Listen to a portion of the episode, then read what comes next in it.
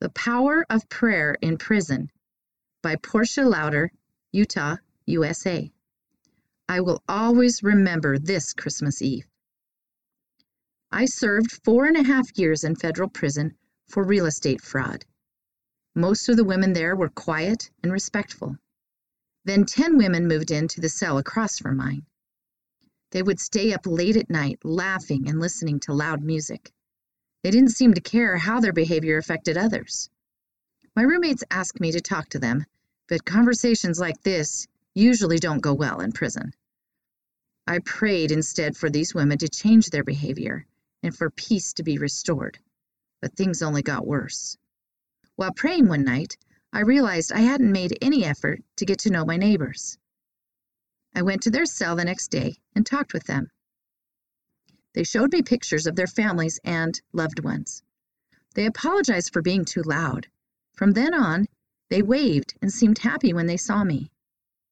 A few weeks before Christmas, they invited me to have Christmas Eve dinner with them. We also planned to share with one another spiritual experiences we've had. On Christmas Eve, we gathered together and hung a few paper decorations. We didn't have a Christmas tree, but we all felt a peaceful spirit. After our simple dinner of tuna fish and potato chips, we shared our experiences. We all had different religious backgrounds, and each of our stories were unique, but our hearts were connected and the Spirit was there. April told us her mother had died of a drug overdose when April was 14. April lived on the streets and had a baby she placed for adoption when she was 15. She struggled with her own drug addiction, started dealing drugs, and was eventually sent to prison. One day I wondered why I was even alive, April said. It wouldn't have made a difference if I died. No one knew I was in prison. No one would even know if I was gone. She then prayed and asked God if He knew who she was.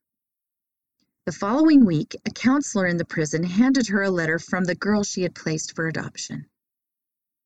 God must be looking out for you, the counselor said. I write to my daughter now, and she visited me once, April said. I don't know much about religion, but I know that God cares about me because He answered my prayer. After April shared her story, we all sat quietly with tears in our eyes. During my time in prison, I poured out my heart in prayer, asking our Father in heaven to watch over and protect my family. But when I prayed for my neighbors in prison, I began to recognize their divine potential and felt more fully the love and mercy of our Savior. That Christmas Eve in prison was beautiful. Read by April Johnson.